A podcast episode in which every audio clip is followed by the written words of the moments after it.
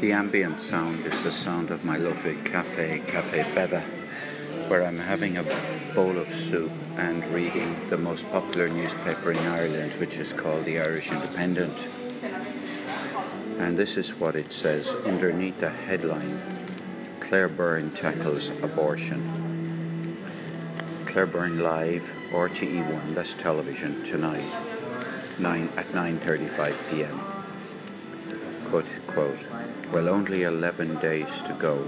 Actually, no, I won't read it that way. I'll tell you as I go along. Yes, 11 days to go. 11 days, Claire says, until we finally put Ireland's vexed abortion issue behind us.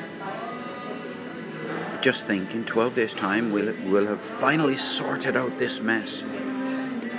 And we're never going to have to discuss the issue ever again. Ever course, that's not true, and it's a piece of uh, irony. This uh, piece, by the way, is not written by Claire Byrne. It's written by Ian O'Doherty, the, uh, whose uh, headline in the paper is called Channel Hopper. He goes on, well, maybe not. In fact, there's a high probability that we're witnessing the first front of a cultural civil war which will get more fractious as time goes on. Now that the those pesky foreign ads have been banned to protect our precious, delicate Irish minds from being influenced by outside agents, we get the opportunity tonight to be influenced by inside agents instead. I am going to either watch this television program or record it. I'm not sure which. Claire Byrne Live referendum special on tonight is an extended edition of the show. But while the runtime has been increased to 90 minutes, it's usually half uh, an hour long, and they usually cover a few different topics really. They could probably do a non-stop show between now and May the 25th and still not change some opinions. Oh, well, absolutely right. I have to admit that my own opinion is, uh, won't change. It's been it's been grown um, during my life. Uh, too many years, I think, to be changed during uh, a referendum campaign. Uh, he goes on. Regardless of what way you intend to vote, most people can agree that the whole debate started off with a reasonable degree of civility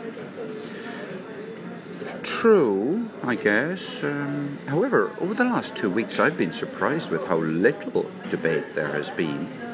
And but the whole abortion referendum debate seems to have been blown off the front page of the newspapers, at least, on the front page of the news, by a very uh, different issue to do with cervical cancer screening and uh, withholding by the medical profession of information from women about uh, the reliability or lack of reliability of the test results which they've been given already. Sorry, that's all in parenthesis. Anyway, Ian carries on talking about the way in which the debate started off. And the debate, he says that the debate has rapidly dissipated as we get closer to voting day. I don't think it's rapidly dissipated. I think dissipated means it kind of disappeared.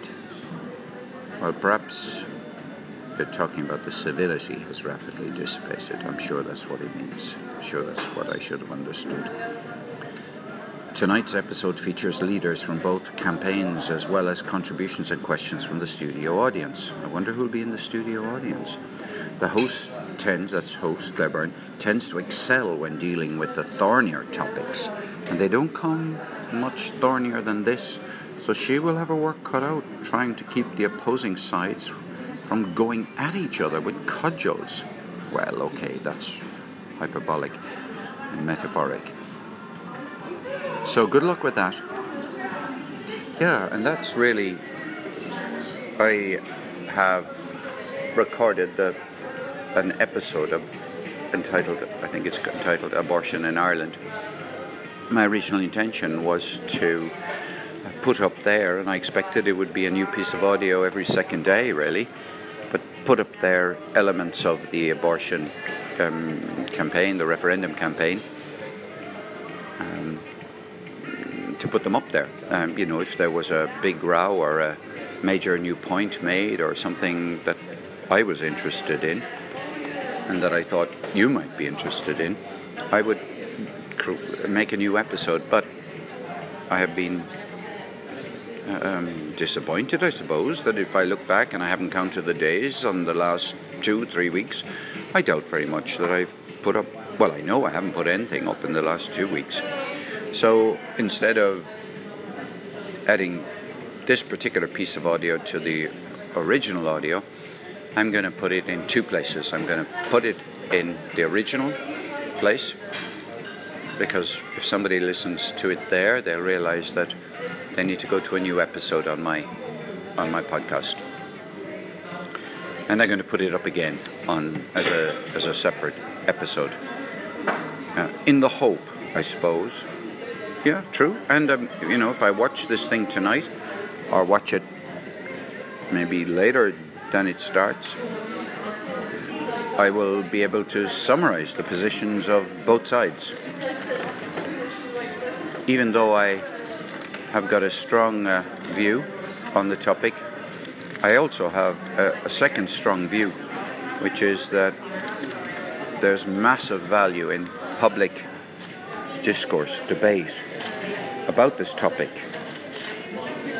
Um, Ireland has too few public debates, if you like, too few significant differences within and it is, for my taste, too conservative a society still. Although, of course, people would say it's an awful lot less conservative than uh, when I left it in, in 1995.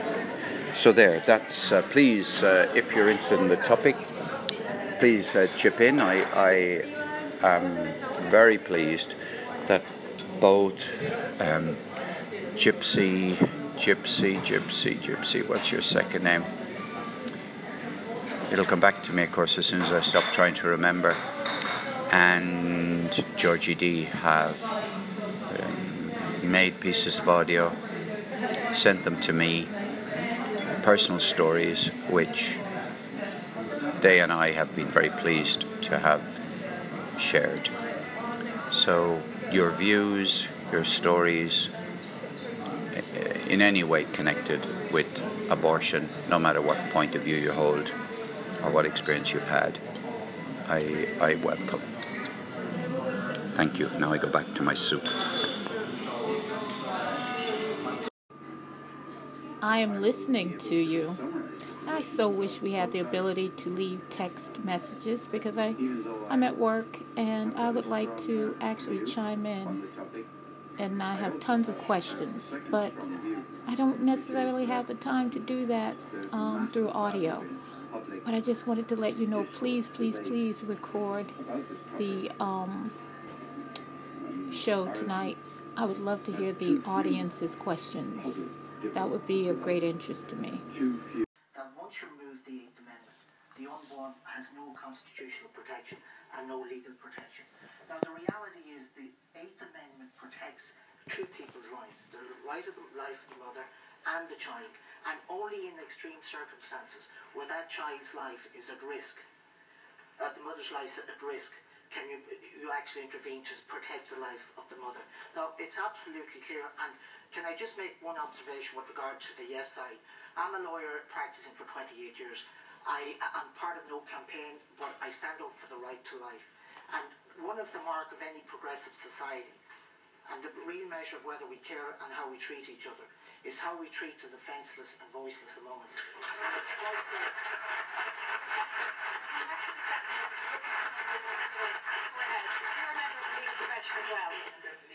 And in general, we have, we all have what's called known as the right to life. But once a woman in this country becomes pregnant, her right to life is diminished. Because her right to life is affected by the equal right to life of the unborn. And Miss uh, sorry, Steen was saying at the beginning of the things that we agree on. One of the things we do not agree on is that women should have to travel to the UK or other European countries I don't to think that's a- access abortion. Now, we had to, in this country, women were prohibited from doing it. We had to even have a constitutional amendment to give them the right to travel. And if that isn't diminishing a woman's constitutional rights, I don't know what is. Okay. The other, you want to respond, you want to respond to that? What exists in the Constitution is a balance. That is correct. But in practice, it's resolved in favour of the mother. That's why we have one of the lowest maternal mortality rates in the world. John Monaghan, Dr. John Monaghan, I want to bring you in there on maternal mortality rates, the point made by, by the lawyer there. Go ahead, you wanted to make a point. I think it's very important to realise that our maternal mortality, which has always been historically low, I worked in the UK for three and a half years myself, and my experience of the abortion culture there was what brought me back to practice wholesome obstetrics in this country. The, the fact of the matter is that our maternal mortality is lower than it is in the UK, and that's been shown by a recent uh, uh, audit done over three years, which was welcomed by uh, my colleague Dr. Boylan. And it, it, it, to say that this is the lowest possible bar, it is the most basic bar and the, the best indicator of the quality of care that you have. One of the problems that they've had in the UK since the 1967 Act came in was a shortage of obstetricians. And when I worked in the UK, where we were dealing with medical students from Manchester University, not one student in the time that I was there expressed an interest in obstetrics. And when I asked them, it was because of the practice of abortion. So there are more than just uh, there are more health implications with this uh, amendment, with the introduction of abortion in this country, than just uh, the the needs of mothers and. Uh, and their babies. Claire, but finally, finally, I Yep. would be very, very concerned as an obstetrician if the unborn child has zero, no rights in our constitution.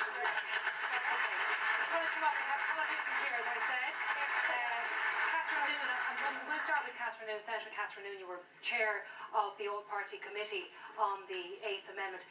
Do you think, and what we're hearing from no voters tonight from our panel, is that the 12 weeks is just a step too far from where we are now? Do, do you accept that that's a concern for people? Well, I think it's a concern for all of this is a concern for people. It's a very difficult issue for, for everybody to address.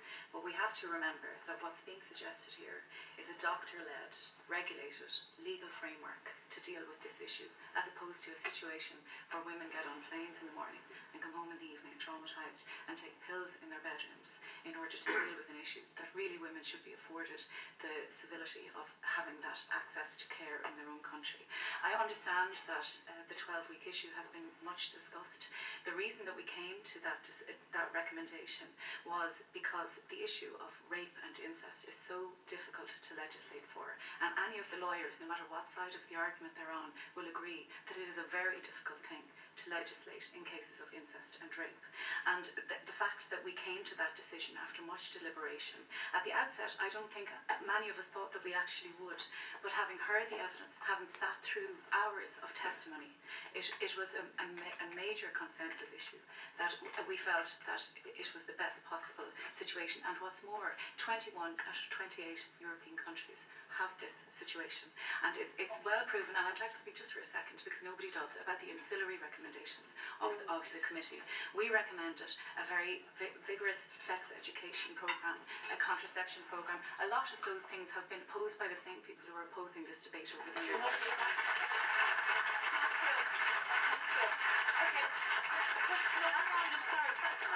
You can't accuse them of that and then not let them respond. So No. Mary Butler, you want to respond? I wasn't, I wasn't necessarily personalising, I'm just saying a lot on Okay. on the Well, Mary Butler does not agree with you, so can you go, go ahead? personalising. That's certainly not true. I attended a launch um, two weeks ago in relation to supports for women. What women who find themselves in an unplanned pregnancy and a pregnancy need, they need support. We have over 30 women in Ireland at the moment who are currently homeless. We need to put more focus back on adoption all over again. We need more perinatal hospices where we can support parents with babies with life-limiting conditions so they don't feel trapped. Wraparound supports are what, what, what is needed and they're not there. You're, you're not disagreeing. Absolutely. Absolutely not. I mean, it's all about the decision that a woman comes to with her doctor and whatever works for her. It is, but we also must couple in that remember. We also Sorry. must remember there is a baby involved. Also, course. it's a mother and a baby. I come to um, to Mattie McGrath.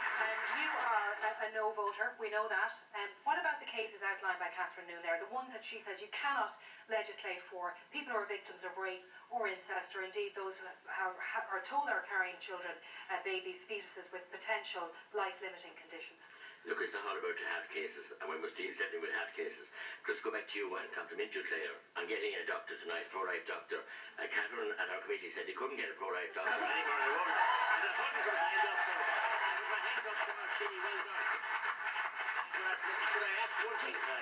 Please, please, that Savita left in her grave. Not a Dr. Monaghan telling lies, a Dr. Boylan telling continuous lies about her. Okay. We are, no, no, a, a female doctor phoned me on the web tonight. 35 years of experience. We are, and we know from the documentary, we know from the three different uh, autopsies and reports, and uh, Mr. Boylan has said that he went through them forensically, told me the committee, and when I challenged him, could he tell me one other woman that died uh, because of the Eighth Amendment? He couldn't. But that female doctor told me tonight the real story. It was neglect. It was an, a, a, a, a nurse that didn't have the experience to deal with her. She was left from four in the morning to nine before a doctor was called to her. Pure neglect. And I would ask them, please, her husband asked that it not be used in this uh, debate. Ask her to stop telling lies, please. Okay, okay. Lies. What I'm going to do now is ask everybody, both in our audience and on our panel, to refrain from calling people liars. We're here to have a respectful debate. We're not going down that road. No, we're not going down that road. It's not fair. Aodhán Ó Ríordáin. Claire, I need to come back in on Claire, I think. I think it's really important for people to, who are watching us at home to realise that this debate really isn't about stopping Irish abortion. This debate is about keeping Irish abortion in England. That's the reality. And in, in 1992, there was two referendums about um, access to abortion information and access to travel rights to the UK for abortions. Now, if we trust Irish women to make a choice to go to England for a termination of pregnancy, why can't we trust them to stay in Ireland? You respond to that? Because, because if people do as you want them to do and vote no, we will still have this problem of people travelling and taking those pills. but far fewer than, as we see with Britain, four times as many abortions per head of population. Can I just say one thing? People saw the Irish Independent today. They would have seen a letter by Dr. Mary Holohan, who is a consultant obstetrician in the Rotunda, former Dean of Professional Competence in the Royal College of Physicians, and not involved with either side of the debate. She says, the medical needs of the mother do not require removal of the Eighth Amendment. And she goes on to regret that there appears to be a campaign strategy to, to present a different idea to the public. Now, when you think that's a very serious thing for somebody eminent to say, and the significance of that is this when they brought abortion in in Britain, they thought it was for rare cases. Now it is one abortion every three minutes, four times Ireland's rates. As we've said, the government and the politicians are looking for a blank check here by the complete removal of the Eighth Amendment. How do they propose to cash that check? By abortion without a reason for the first 12 weeks, and then for the next 12 weeks of pregnancy, up to 24 weeks of viability, including mental health grounds. And mental health grounds are precisely what cause abortion on demand in any jurisdiction in the world that you care to mention. Okay, so I would appeal. I would, I would appeal. I would appeal. No, Okay, go ahead. I would appeal for I- I- honesty. I- I we, would we ask- should at least be able to agree on facts. Yeah, I, I would ask. our I, I would ask. I would ask Senator Mullins, with, with the greatest of respect, to the 12-year-old girl who left this country last year as a victim of rape and was forced to go to England for a termination, could Ronan Mullen honestly look that child in the eye and say that you should have no choice, you should be forced to go through with this pregnancy, because that is what he is advocating. No decent. Yeah. No decent person feels comfortable about those cases, and lots of good people feel very conflicted because there's an unborn Well, child, do you do? there's an unborn child, and there is an innocent young woman. But here's the point: No the government had the opportunity. sorry, give The government had the opportunity. If they wish to say we can amend the constitution to allow for hard cases, instead, instead, it's abortion on demand. I, I'm politician. I say you can't trust politicians. But you still want- All right, let's, let's try and get. All right, let's try and get an answer to that. Mary Lou McDonald, can you can you explain Chair, to us to why we, we came to that against position, the one that we have presented to us now in the legislation, if there is a yes vote? Why couldn't we, as Ronan Mullen said, legislate for those because so-called hard because we have over 30 years of experiences that demonstrates that asserting putting an assertion into the constitution is simply too blunt an instrument that's what experience tells us and let me tell you let me let me just say this so that we get a bit of clarity because this is like a clapogram know who can we're, we're, we're, we're trying we're trying to actually assist people in, a- in a way with integrity whatever our position to arrive uh, at their voting intention so here's the bottom line. Firstly, uh, the legislation is the place to democratically agree a framework on this matter. It won't happen in secrecy. It happens in full public view, at committee, on the floor of the Dáil, by people who are elected and people who can be dumped, quite frankly, by the electorate if they so wish, and by people, Claire, who for a very long time, for 20 years, dodged this issue despite the instruction of the court to legislate on the basis of X, a traumatised, raped child, we dodged our responsibilities and we need now to carry those responsibilities. And yes, it's complex. And yes, it is emotive. But let me tell you this, and I haven't heard yet. I haven't Sorry, heard yet. You can't speak without a microphone. I haven't heard yet from those advocating a no position. They say that the, the, the hard cases are in the minority, that they, they, you know, they shouldn't set the tempo of this debate. I absolutely disagree. I say to you as a legislator, as somebody in public life, that I fail in my duty as a legislator if I do not have an answer for all of those hard cases, for that 12 year old child, for anybody, however rare, who finds themselves in those circumstances. So it can't be in the Constitution. And we need to woman up and we need to man up. And quite frankly, we need to do our job. That's what we're paid to do. Okay, Peter Boylan, and I'll Steele. Dr. Peter Boylan, go ahead and I just addressed the Savita issue? As people know, I was the expert witness called by the coroner to give an opinion. I had an opportunity to review her notes forensically. During the uh, coroner's inquest, her treating consultant was asked, did you think that the law, or did you feel that the law interfered with your ability to treat Savita Panavar appropriately? And she answered, yes. Professor Arulkumaran, who had the same opportunity to review her notes and also to discuss her case with all of the people involved at the Oroptus hearings, he said if Savita had had her termination when she requested it, she would still be alive today. We would never have heard of her. She'd be in Galway with a young family. Those are the facts. Now, why is it that the leading consultants in Ireland who are dealing on a daily basis with the difficulties of complex pregnancies are advocating to have the Eighth Amendment removed from the Constitution? Three of my colleagues are here today, this evening, two of whom are dealing with very complex maternal problems. They see these. They're referred up to the Dublin hospitals and to Cork. And Dr. Maeve Eogan, who deals with the uh, victims of rape, is also here. Why are all of these people, the masters of the Dublin maternity hospitals, the professors in Cork, why are all these people advocating? Because they're seeing the adverse effects of the Eighth Amendment.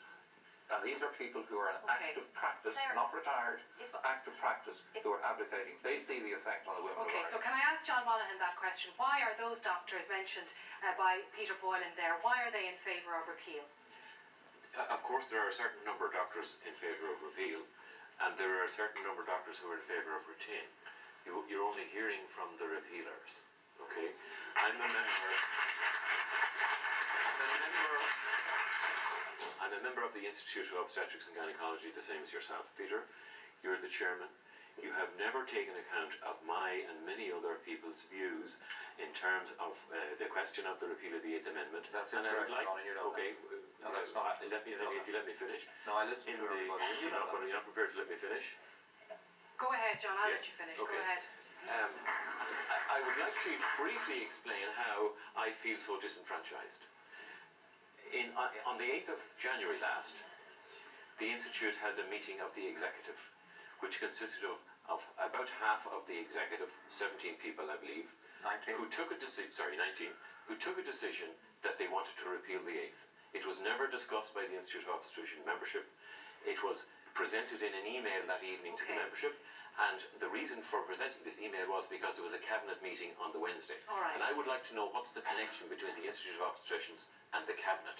Okay. Maria That's an easy one to answer. Go ahead, have no Maria. seat I just wanted to answer. I just wanted to briefly answer what, what both Peter and Mary Lou said. Um, first of all, as regards uh, being able to intervene in a pregnancy like that which happened to Savita Halappanavar, Ms Justice Isabel Kennedy this morning on Morning Ireland clarified that under the Eighth Amendment, doctors are free to intervene to terminate a pregnancy, as is done every week in this country for the last 35 years where there are women's where there's a, a, a real and substantial risk to a woman's life. And sometimes even even as in my own case where there wasn't and it does not need to be immediate it does not need to be imminent. As some doctors have incorrectly stated that is not the law. Um, my pregnancy was ended early because there was a worry about my health and it could have developed um, and that did not stop the doctor intervening in my own case that's my own personal That testimony wasn't the Just- termination of pregnancy. well, exactly, this is Peter. Exactly. So information. that's This is so that's. misleading. You see, you That call. was an I've heard you. delivery. uh, You see, you call termination early deliveries. I've heard you saying this before, and Once trying to is reached, trying to the confuse. baby will be treated no, by the neonatal Peter. doctors. Peter, do you know what? That is the Peter, law. show me where. Show me where in this scheme of the bill it says early No, no, delivery. no, stop. Okay. Please, can we deal with that? I want to say. I want to say one other thing. No, hang on one. I'm I'm not going to take a we just- lecture on okay. medical practice I'm- from It's not a Maria medical Steen. practice. It's the law, Peter. her- It's the law, Peter. Um, personal experience. And No, Peter, it's the law. It's the law. Okay. There is But there are nothing about early who- All right, delivery. we can't hear either if you're, if you're, if you're It's taking over each other, but I want to deal with that issue because people are concerned about whether late-term abortions, terminations will be covered. Can you explain to us, Peter Boyle, in your view, and then Maria will come back to you, okay? Uh, under the proposed legislation, when a pregnancy reaches viability, that is the ability of the baby to survive outside the womb, which currently is around about 23 or 24 weeks. At 23 weeks, about uh, 70% of babies born will die from the complications of prematurity. Of the 30% of survivors, a significant number will have very significant uh, disability. At 24 weeks, the survival rates are around about 50-50, and after that they increase uh, significantly. In the proposed legislation, any pregnancy that reaches viability, the baby will be delivered, and that's what we do at the moment. And that will be a premature. Okay, so, so, so will be- in the that- audience are saying that the Peter- proposed legislation does not say that. That is the what is in. That is what the What head proposed is legislation is in the government. Sorry, Claire, That's what the Claire, come in government. there. Perhaps Mary Lou, who's Claire, if I can come in there, please. Okay. As I said, I'm the only Please do. lawyer on the panel. Um, point to me, which head of the bill says that?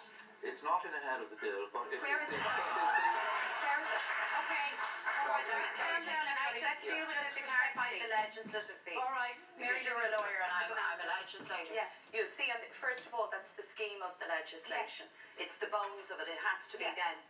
We have to scrutinise it and it has to go But through Simon the Harris process. published it to, to show us he what did, and, intention and is. thank you, yes, and uh, Yeah. he, he did that to illuminate the debate, not to be used as an instrument to cause panic. But however, what, what it does do is it sets a, a benchmark for, for 12 weeks. Uh, and I think Catherine Noone set out the, the rationale as to how the committee arrived at that. It then, on, uh, on the basis of very specific circumstances, threat to life, health, fatal fetal abnormality, it prescribes then to 24 weeks. And thereafter, thereafter, uh, at the point of viability, and the government have been very clear in saying, and the Oireachtas will be very clear in legislating that it will be a case at viability of an early delivery. And as Peter Boylan has said, who knows more about medicine than I will ever know, that in any event is the practice. And furthermore, as I said earlier, the scheme of the legislation, Marie, it's in there, still retains as a criminal offence outside of what is legally permissible the willful and intentional killing of the unborn. So this is not some kind of recipe for a free for all, and it's very misleading and not helpful to the debate to try and describe it in those All right, terms. I The Oireachtas, right, uh, Claire, the Oireachtas Claire is still very, very conservative in its politics and its views Okay. on this. The a really quick response, Very, I want to simply, okay. okay? Termination of pregnancy, there's one definition for it, and it means a medical procedure intended to end the life of the fetus. There are four grounds that Simon Harris has put forward. One is the 12 week proposal, one is UK style abortion for physical or mental health, up to, up to viability. serious. Up to viability. Peter, you're the one who said, serious, you don't mind that being included because it's what the woman decides. That, they were your words. two more. There are two more grounds, and people at home really need to know this. There, there is a ground which allows for a baby's life to be ended where there is a likelihood that the baby will die. Now, in law, that means on the balance of probabilities, which is a greater than 50% chance. That is nowhere approaching certainty.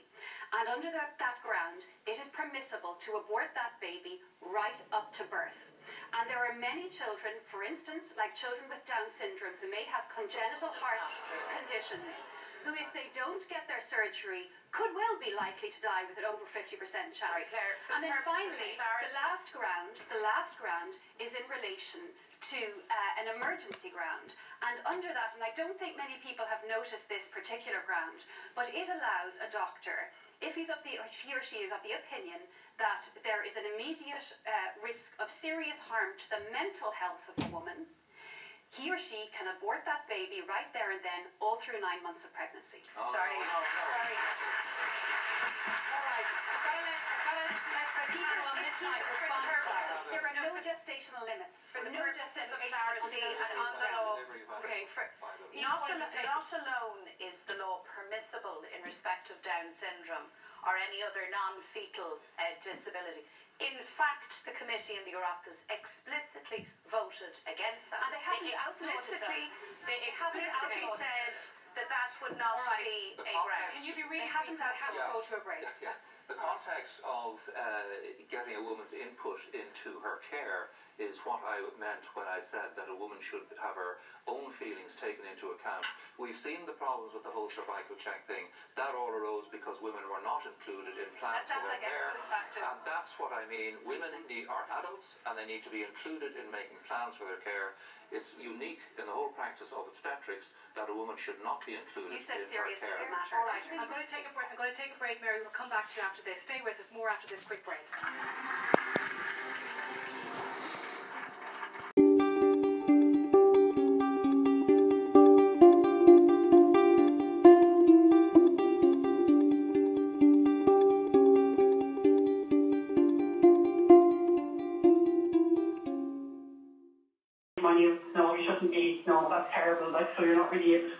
Opinion on that in my opinion. What you're, you- you're saying you're, you're getting stick because you're telling people that voting no. yeah basically like I'm 22 now and I know a lot of girls my age are all voting yes and a lot of them. It's just kind of a topic of conversation nowadays and if anyone says oh what are you voting? and if you say yes oh that's fine yes but if when I say oh what are you if someone asks me a question oh, what are you voting? No I just I don't feel I want to vote no and oh no God that's terrible what do you mean you're voting no well actually, you can't did do it, that well, that, that, that's a, bit of your line is so terrible, Chloe. It's not your fault. But Chloe, did Yeah. they say to you, why are you voting no? Uh, they do, and I personally have my own reasons for voting no. Like, I was listening to the show on Friday and I heard a story about a girl that uh, was in education and she um, had an abortion because she felt it was the right thing to do, and that's fine. But I Paula, kind yeah. of just, yeah, Paula, and when I heard that, I it hit me because I was in the exact same position as Paula. I was 19, I was in my first year of college down in Carlow IT doing legal studies, so it's just not easy. And I found out I was pregnant, but I actually had a concealed pregnancy. I didn't tell anyone I was pregnant. I went through it all on my own, which was extremely hard, which I look back now and maybe I would have changed or whatever, but I went through all that on my own. And when I had my son, um, Michael, he's nearly three now, he's three in August, um, I can't imagine changing that or I can't imagine having an abortion or anything like that. That's my own personal reasons. But when she said like, oh, her parents had education and stuff like that, like I'm trying to say and put my point out there that I was in the exact same position as her, the exact same background. My both my parents work. It, it's not easy. I'm not going to lie. I have to fight for getting money, things like that. Like it's not easy at all. But I still went through with it, and I feel like if the option was there to have an abortion for some a girl like me in this country, it would be a lot easier for me to be like, okay, I'm just going down and stuff, like get rid of the child. I don't want like this is or I just don't believe in that. And I just want to say that like Yeah. you can't have a child at a young age. You can't have a child at 19 and still make a life for yourself. I've gone through college. The college means nothing but exceptionally good for me. Like they asked me if I wanted to take a year out. They were so good. They gave me all the support I needed. My parents were extremely good. Gave me all the support I needed. Now I know not everyone is like that, but if you ask for the help, you will get it. Like you will, this last. And it was really, really hard for me, but I did that. And you say you, you, you, the pregnancy until when and from who? I concealed the pregnancy from everyone until I went into labour, basically. So I kept it all to myself. I went through it all on my own. And nobody, your parents and friends, No. relations, nobody Nobody. spotted it. No, no. I Wow. didn't. Nobody thought. I know it's, it's, it's a crazy story, and a lot of people will be like, "Oh, well, you were afraid to say it, whatever." Personally, that may be one of the reasons. It's just the way I've done it. I don't know. That's just me. So you went, you went you, and this would be only three years ago, Chloe. So you went into labour. I presume you've been you've been attending uh, antenatal classes and all that. Carry on. Had you you'd registered with a hospital? No, I went through it on my own. I mean, I did it just uh, completely out of this world way. It sounds crazy, but that's how I did it anyway. I just went up to my local A&E and uh, complained to pains in my back to be told that I was dilated and needed to be rushed over to Mullingar because I was going to give birth. So that's how it happened to me. And then who phoned your relations? Uh, my father came with me, and then my mother came over to Mullingar, and it was just a big, a big crazy surprise, I suppose, if you'd like to put it that way. But they've been nothing but supportive. Yeah, Everyone has okay. been so supportive since I had my son Michael. So, And did you regret not telling them earlier? mm, part of me does, but part of me, it kind of made me stronger that I knew I'd be able to go through it on my own. It was just the mental state that I was in. I just got this into my head. It was not that I was doing it on my own. So Chloe, if if there's a yes vote on Friday week, how does that change your situation? Um, it doesn't personally change my situation, I don't think. But I feel like, looking at it personally, I know a lot of girls that are still on the fence, they don't really know much about Yeah. it and stuff like that. And I just feel like if stuff like education in school was improved maybe, and like, I know how expensive like contraceptives for women, like for example, bar in the arm, all them, they're so expensive. So I can understand why young girls like me when I was 19 couldn't afford them because they're ridiculous, crazy prices. Like, but I just feel, morally, in my opinion, I just don't believe in having a social abortion. That's why I'm so strongly against it. And I just feel the yes side kind of pushing all the really hard fed Oh. stories, which I have serious compassion for. Do not get me wrong, but it's just, I don't think they're giving everyone a chance to kind of say that's where I'm coming from. I just want to put my mm. Yeah, across. okay, that, don't. that, that's uh, but in fairness to Paula, who wasn't here, and you were talking about her from Friday. What I remember from Friday was Paula had to go to the UK to get to, to, to a clinic to get the, the she took the tablets, and she was she, she, she was seriously unwell when she came back to Ireland. And the point she was making was, well, why couldn't I have been have that done here in Ireland and supervised medically in Ireland? That was the difference. I suppose, yeah, that, that is a valid point. I do understand, I, I do, I, it's not a personal attack on Paul. Yeah, I know, I know. like me, I know, I know, but I just feel if that option was there, like, the, like how is the country going to deal with the aftermath of people having abortions with like the psychiatric help and everything? Like, I myself have suffered from mental health. I have reached out for counsellors and everything through all went through when I had my son. And I'd be told six to eight months till you get to see so and so. And that was going private. That was me Mm. willing to pay for the help. And I just feel like a lot of people would just make a kind of decision on the day, like I just go in and well, I know some people will think about it, some others won't, they just go in and a lot of people deal with things differently, like how I dealt with my pregnancy different to Yeah. Paula dealt with hers. But I just feel I I can't see the help being there. Like the help is not there at the moment. I just can't if it comes in I can't see them like I can't see them improving it. That's where I'm coming from from my personal experience. I'm not telling people they shouldn't vote yes. I'm not telling people they should vote no. I'm just trying to put my story Yeah, out okay, as that's much fair. as Paula S- did s- as well. Stay, stay with us, Chloe. Five one double five one. You're twenty two. Courtney Jordan is in Carlow, and uh, Courtney, you're eighteen. What's your What's your situation, Courtney? Um, well, this time last year I was diagnosed with Hodgkin's lymphoma, and you go through the rigmarole. You're given your diagnosis. You're told your treatment plan. You're told how to go about all that. But I just sat down and I was asked if I had a boyfriend, if we were sexually active, and if I used contraception. Mm-hmm. And they were uncomfortable questions to answer, but I answered them. And I was sat down and I was asked if I could abstain at all, would I abstain for the course of my treatment? because they didn't know if they'd be able to help me if I fell pregnant.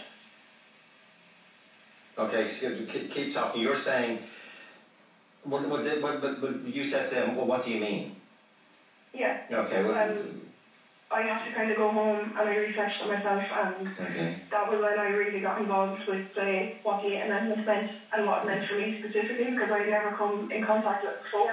And so, like so many other women, you don't understand the implications it has until you are one of those implications. So in other words, if you if you have been undergoing chemo and you, you got pregnant, um, you fell pregnant, you, you would have to go to England to have an abortion. Yeah. That's the point you were Yeah. making, was it? Okay. And they, but, but then they, when, if you can elaborate, when they said they were begging you not to get pregnant, did they say you would die? No. The baby see, would die? I they didn't tell me what would have happened, but having done the research I did, I know that in some cases chemotherapy is distributed to pregnant women, mm-hmm. and in some cases it's not. I am one of the lucky cases. My cancer, whether stage one or stage four, is still very, very treatable, but I was stage two at the time, so had I gotten to stage four in the length time it would have taken me to travel to England and terminate a pregnancy. We don't know how long or how aggressive the cancer would have become in that time, but still I would have gotten to stage four, say, and the treatment would have been much more aggressive. So while I'm not one of the women that would have lost my life because of the I would have lost a lot more time than I should have. Before you would have got into, it's, a, it's an awful way of putting it, before you get into a position where your life was threatened and Yeah. then you could only... Because a lot of women, Okay, a lot of doctors are coming out and saying that it does threaten the lives of women, but it doesn't only threaten, say, a woman's mortality, it threatens how they live their lives. Like, you're being, you're a cancer patient and you're going through chemotherapy, you're losing your hair, you're gaining weight, you can't go to school, you can't go to work, you have to avoid big crowds, mm-hmm. and being asked to abstain is just one more choice being taken away from you. So you're voting yes Yeah, I am. from, from your direct experience. Yeah. And the difference it would make if, if under the proposed government legislation, um, the difference it would make is that you, you could, nobody wants to take the risk, um, but if you, if God forbid in your circumstances, now the, how people are listening now in the, in the fall, that, that Courtney Jordan is telling us, she's stage two non-Hodgkin's lymphoma. But if in your circumstances you had you got pregnant and there is a yes vote on Friday week, you could have been the, the issue could have been dealt with here instead of England. Yeah. I would have been able to avail of the healthcare that I deserve in my own country rather than being exported. Okay, what do you think of that argument, Chloe? But like, I feel so sorry for her. Like, and I don't mean like it's not. Uh, because this is getting very personal. Like, but when you think of the Eighth Amendment, well, when I think of the Eighth Amendment, it's not just the woman's choice; it's also the child. Like, I think of when I think of myself being pregnant, like I have to speak for myself and my son. It was my own doing that I um, fell pregnant when I was young. I fell pregnant. That was my own doing. It wasn't his fault. I felt like I had to speak for my son's um, choice because he hadn't a voice to speak for. Like I, I could have simply went and just terminated the pregnancy because that's my choice.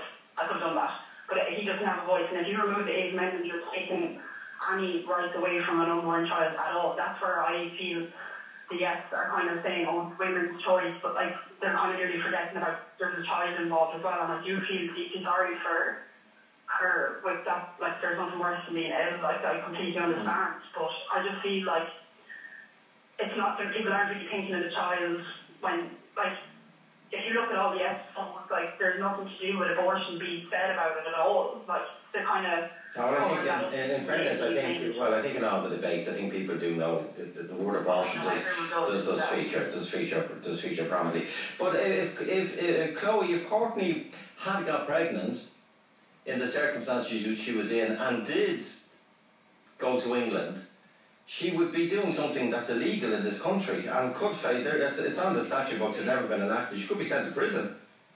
Or anyone who helped her go to England. Can I just say I wouldn't have allowed to travel to England because I wasn't allowed to fly at the time because of my illness. So I would have had to import abortion pills that carried the risk of 14 years in prison. Um, Therese, where's Therese Deegan? Uh, people can come in if they wish. Five one double five one. Therese Deegan, good afternoon, and Carmel is also there. Therese, your your situation, Therese, you contacted us about. Yes, I just wanted to raise um, to you something that happened to me in my pregnancy last year. I was 42, mm. and I went in for my 12 and a half week scan. And my treating obstetrician, she showed me the baby on the monitor, pointed out the heartbeat, and then proceeded to recommend that I take the Harmony test. I said, no thanks, I've made a decision to be pregnant at my age and um, the Harmony test won't change my, my course of action, so no thank you. She continued maybe four or five times to recommend that test to me. I was growing more and more upset inside. Um, and even, so I asked her after a while, I said, listen, I've told you that I don't want to test. I've told you that I wouldn't want a termination. I said, can I ask you the rationale behind your continued recommendations? And she said, she gave me one reason, and one reason only, in case I wanted to travel. I was shocked, absolutely shocked. There was no mention of to be prepared, no mention to seek support, no mention that if the child has a disability, that perhaps there was interventions that could be done to keep that child alive. It was just on the basis of my age, you should screen, I should screen, and then I might like to travel. A barbaric way to introduce a woman to the possibility that a child could have a disability. And did you feel you were being treated barbarically? I did. I did. It was today. It, you know, it wasn't me that was being treated barbarically. It was the baby that was being treated barbarically. This was at 12.5 weeks. This is after the, the 12 weeks cut mm. off. So there's already a will in our National Maternity Hospital to, okay, recommend uh, uh, for women. There is a hospital. I don't. I don't want the hospital referred. There is a hospital called the National Maternity Hospital. You're identifying people here, so we want to identify. No, um, um, it, it was but, but, but the thing is, Therese, the, the, the medic was was saying these are your options, but no one was forcing you. No, the, the medic wasn't saying these are your options. The medic gave me one option, and that was, she said you might want to travel. Mm. Like, it, it, I'm, I'm aware that there's a piece of research done that that um, that that the different maternity hospitals in theory subscribe to. It's called, I think, Informing Families, and it's basically people, parents of children with disabilities have been consulted around what kind of way they were told that their babies have a disability. For example, a, a baby born with Down syndrome, many people have experienced that they only get the negative, that this is your this is your baby, oh, he has Down, he might never do this, he might never do that. None of the positives, there's no balance in said. And they all subscribe to this, and I think that the, the piece of research even won a government award. But allowing for obstetricians to say to somebody and to give them no other no other input except that your baby could could have a disability, perhaps you'd like to travel, I highly recommend that you take the Harmony test. It's just it's hypocrisy. But you know, on, on the one hand, on the one hand, we're saying that that people with disabilities should be, you know, that they're, they're, they're positive and that those positives should be celebrated and supported. But only once they're born. yeah, but no, but nobody. Uh, well, I, you, you were you were you so uh, you said I take it point. You said you were strongly recommended this option yeah. of getting the test. And getting the test that doesn't mean you would have necessarily done anything about it. But uh, but, but, it was but it was but it was twelve and a half weeks. Twelve and a half weeks. So so, so, so it wouldn't apply uh, if if there's a yes vote on Friday week. Well, that's the current situation. So it's 12 weeks without any reason. Say if I had got that news from that obstetrician that day, that, you know, given to me so negatively, and I went into this pregnancy knowing that at my age I had a high chance of having a child with, with Down syndrome, for example. But, and that was me, full of resolve to have my baby. I wanted a child. I had had trouble getting pregnant. I really wanted a child. Mm-hmm. And her words to me shook me to my core. I went home really upset in the car. I was crying going home. I immediately went home, texted friends, spoke to friends, and I began to feel like I was naive for pursuing this pregnancy. and I felt that, given the way this was presented to me, that perhaps I didn't have a right to have a child with a disability. That What? Well, I, I, hang on, uh, you see, Oh, I, I, I, was that said to you, or, or what is what was being said to you is, as you get older, the, the possibility of having a child that is different increases. Yeah. Isn't that true? That's, sci- Yes, that's, sci- that, that's, yeah. sci- that's scientifically true. Yeah, yeah. Yeah. Yeah. But, but Joe, my point is, and I think this is a very important point, this is a very important point, regardless of whether the, the Eighth Amendment is repealed or not. This practice is happening in our hospitals. That's an obstetrician-led um, advising people to, to get the, to get screened. And it's not just, it's, it's not presented as a suite of options. You know, you're not given those options of the support. It's having a child with Down syndrome isn't the worst in the world. The way it was introduced to me is you might want to travel. I don't know how anyone on the yes or no side could stand over that. I don't enjoy speaking on the radio. I don't enjoy alienating my friends who are for yes, but I cannot, I, I could not live with myself if this referendum came around on the 25th of May and I haven't spoken up because I haven't heard anyone else highlighting this. I think it's very important. And it's an issue that won't go away because she said that to me at 12.5 weeks pregnant. So even down the road, if, if abortion is introduced here up until 12 weeks, there's still going to be uh, an appetite for abortion among some of our obstetricians in our hospitals. But, uh, no, no, hang on, no, hang on, no, hang on. Are you saying, that because you, you made an enormous leap there, you're saying there's an appetite for abortion in some of our, that, that, what, that, that, that obstetricians just want women to have abortions for the sake of? No, I don't think Or they get, they get money from it or something? I went home questioning. I, I asked myself over and over, why is that? Who who's benefit? Is it that you know? I, I'm kind of surprised that she didn't say something like, well, you know, we might need to have a multidisciplinary team there at the birth. If we know that it's a baby coming who has extra needs, maybe we should have the paediatricians there at the birth. There was none of that, and it did make me wonder. Well, at that stage you hadn't, you, you, you said you weren't going to do the test, so it I didn't did. arrive. She, she persisted in recommending it to me, and she went so far as Well, how do you know, down- in fairness, because I, uh, you know, you, you've identified a hospital. In, in, in fairness, like, how do you know that if you had, if you had proceeded with the test, Mhm. and the test had said the possibility is Yeah, 99.9%, that then they would, that they would have said to you, now listen, that means, uh, Therese, that uh, you, you can, you made the choice, you can, phrase we heard in this program three years ago, here's your file, you might want to travel, um, you might, you might want to travel, or else we will prepare uh, for the possibility with there's a, there, can, there can be cardiac issues as you know. Mhm, um, so so we prepare. How do you know that road wasn't going to be pursued? Well, I didn't get that far because I turned down the test, but this was the way it was presented. That, that was the very first introduction to the possibility that my Okay, baby could okay, okay. disability. Stay, stay there for a sec, Therese, please. Uh, Carmel is in Georgetown in Dublin. Carmel, your point, please. Hello there, how are you Yeah, doing? Good, thanks. Go ahead. Um, I, I feel it's very, very important for people to vote yes because people don't realise when a woman goes through when she has an abortion. I experienced that when I was very young. And I'm in now in my 60s and it doesn't apply to me anymore. I don't have to worry about it. Mm-hmm. But I am worried about other women who might be going through the same thing. It's, it's a very, very distressing experience. And having to leave your country and go abroad to somewhere you don't know at all. Like I had to go to Liverpool. Mm-hmm. And I could hardly understand the accents of people over there. And um, I was very, very distressed and I went through an awful lot of pain.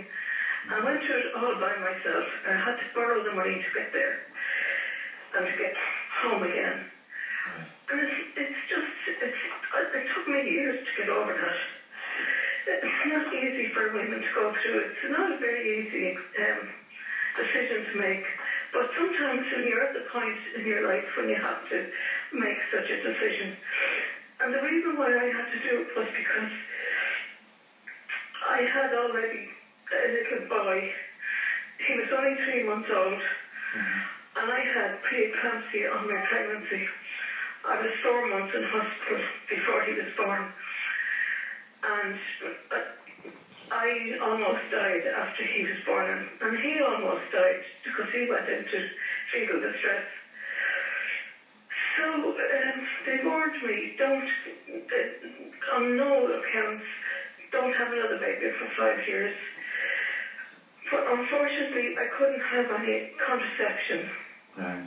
because well, in those days, this was the early 70s I'm talking about, there was no contraception available. The only place you could go to was the family planning clinic in Synge Street.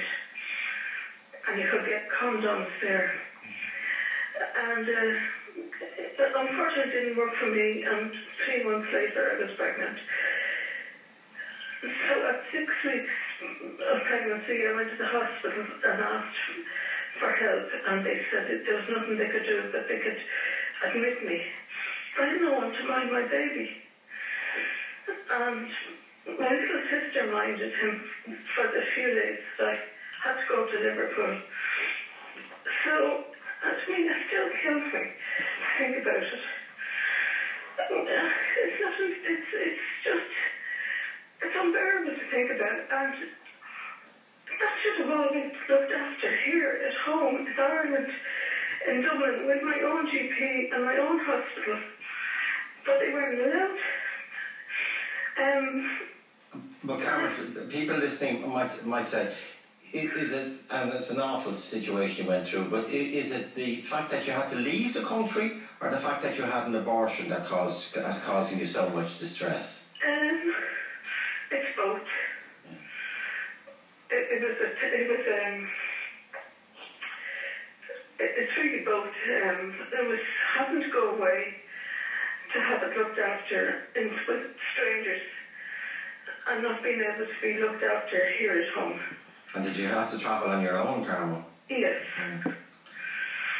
I Now, was only, d- d- I was only twenty. Okay, well, well Chloe was 19 when she was faced with that dilemma, but what Chloe said earlier on, if I can paraphrase, that if, if there's a yes vote in uh, eight, nine days' time, if there's a yes vote, this means there will be a culture in Ireland. It will be easier to actually make the choice. You won't have to travel, you won't have to go strange accent, strange country, uh, extra money, a lot of extra money. And Chloe thinks a yes vote would hasten that culture and people might have abortions who otherwise, because of the difficulty and the challenges, would not have abortions. What do you think of that point?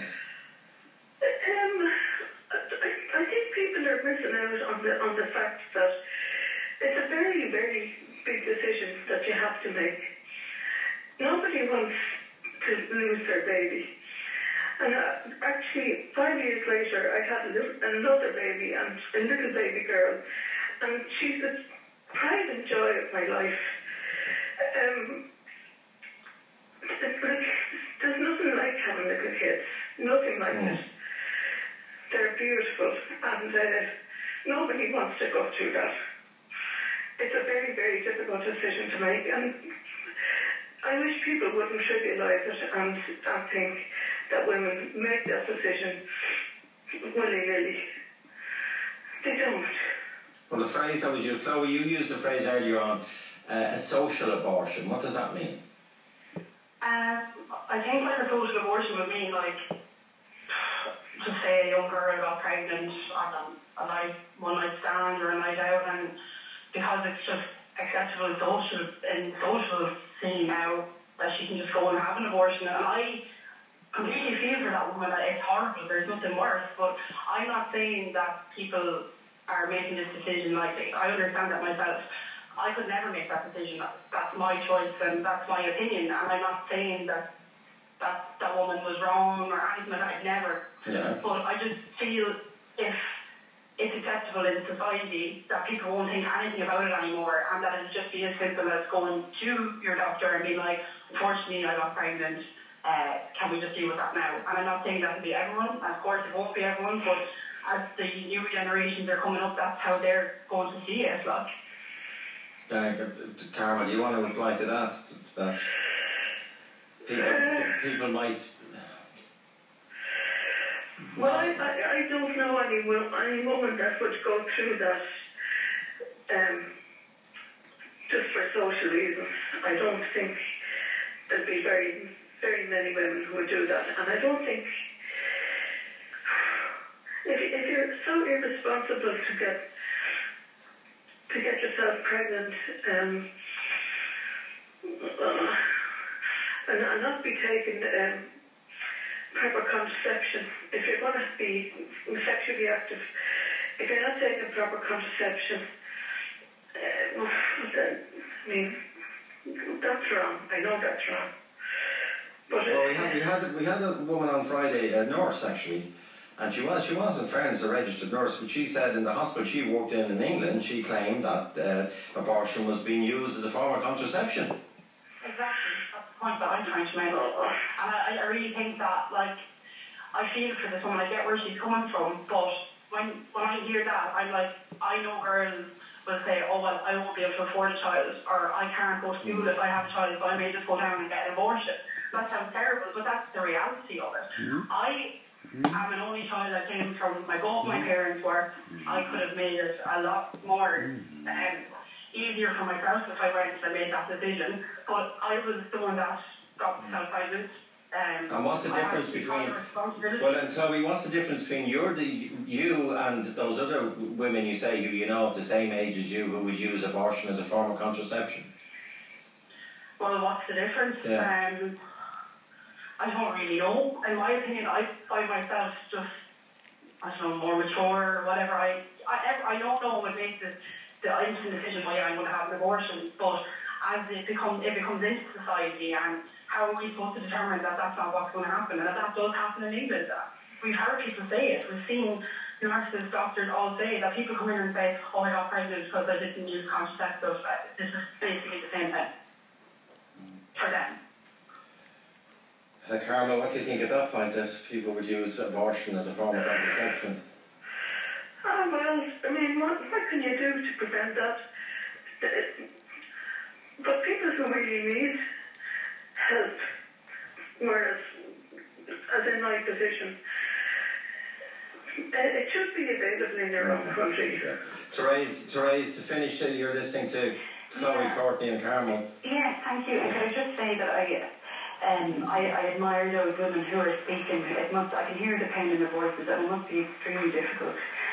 And what isn't being said is that the Protection of Life During Pregnancy Act did has actually dealt with the risk to the life of a mother. So I, I find it hard to understand why that lady earlier with cancer couldn't have received treatment. It does say in that act that the risk to, to the life doesn't have to be imminent. So I think without actually speaking to a doctor, my life would be at risk. I said that I would have had to go through more aggressive chemo and more aggressive treatment, which I shouldn't have had to go through. I never said that my life would have been at risk because I was lucky, if you can use that word, to have the cancer that I did. Oh, apologies, I, I, I picked you up wrong then, because it's, it's an argument that's been used so often, is that women with cancer can't get treatment when, when they can because abortions have been performed. What you heard, and it's, it's, it's, uh, you heard the time sequence, and that, that, that, that um, that Courtney went through there, the time, anyway, we won't go through the time sequence, but, but has, it, has arisen in another case. Uh, the, it's the balancing, Joe. It's the balancing of the rights of the of the woman and the baby. And what we've been presented with is a very open-ended abortion regime. And it, it, doesn't just stop at the 12 weeks. There's vague health grounds after up to six months and up to... Well, they're, al- well, they're already there under the 213 Act. It's three, three psychiatrists uh, on the mental. You have to be vetted, vetted and given the... Um, given the, the three psychiatrists at different times have to uh, assess your mental health and have to be in uh, agreement that you, you would you would be at risk of suicide. What's coming in, what's being proposed, and it's only their starting position, is going to be much more liberal than that. And I think even the fact that my experience of being of getting that advice to screen in case I wanted to travel, that goes beyond the 12 weeks. Yeah, but I still come back to that, I still come back to that point, and I wasn't there, and, and I say you've named the hospital, but in fairness, uh, an official complaint about the obstetrician because I don't think they should be allowed to put that yeah, but could, the, could the obstetrician uh, have said, well, I said if you, you may want to travel, but the, the, the implicit in that question is you may not want to travel. Joe, it was barbaric. It was the only option that I was presented with. The only option. But you didn't do was it. That's, practice. hang on, I, I take that point, and I wasn't there for the conversation. I know it Yeah. sounds like I'm nit, nitpicking here, but like you, say, it was the only option you, you were given, but you didn't you didn't take it. No, I didn't. Okay, And- so it wasn't the only option. Well, it, it was the only option. It was the only thing that she said about the possibility that my baby could have a disability was you might want to travel. You know, Yeah, right, yeah. whereas my, my GP had a very different take on things. He encouraged me at my age to have a baby. There was no mention of, Okay, of okay. anything. Okay, thanks indeed, Therese Deegan. Thanks, Carmel. Thanks, Courtney Jordan, Chloe, Chloe McGlinchey, Joe at RT.ie. you know, the, the Dublin hospitals, people who are diagnosed with Down syndrome. But what will happen, I believe, is that once the 12 weeks comes in, with the screening tests that are now available at 9 weeks, people will go directly to health terminations. And how will how will the yes how will the yeah, how will the yes vote on Friday week change that? They it's happening at the moment. You say fifty. Well, the figures are fifty percent, fifty six percent, and it's on the to take take the vote to use that old phrase. Um, when when these tests and there, there are arguments about the twelve weeks and when when you can be absolutely sure.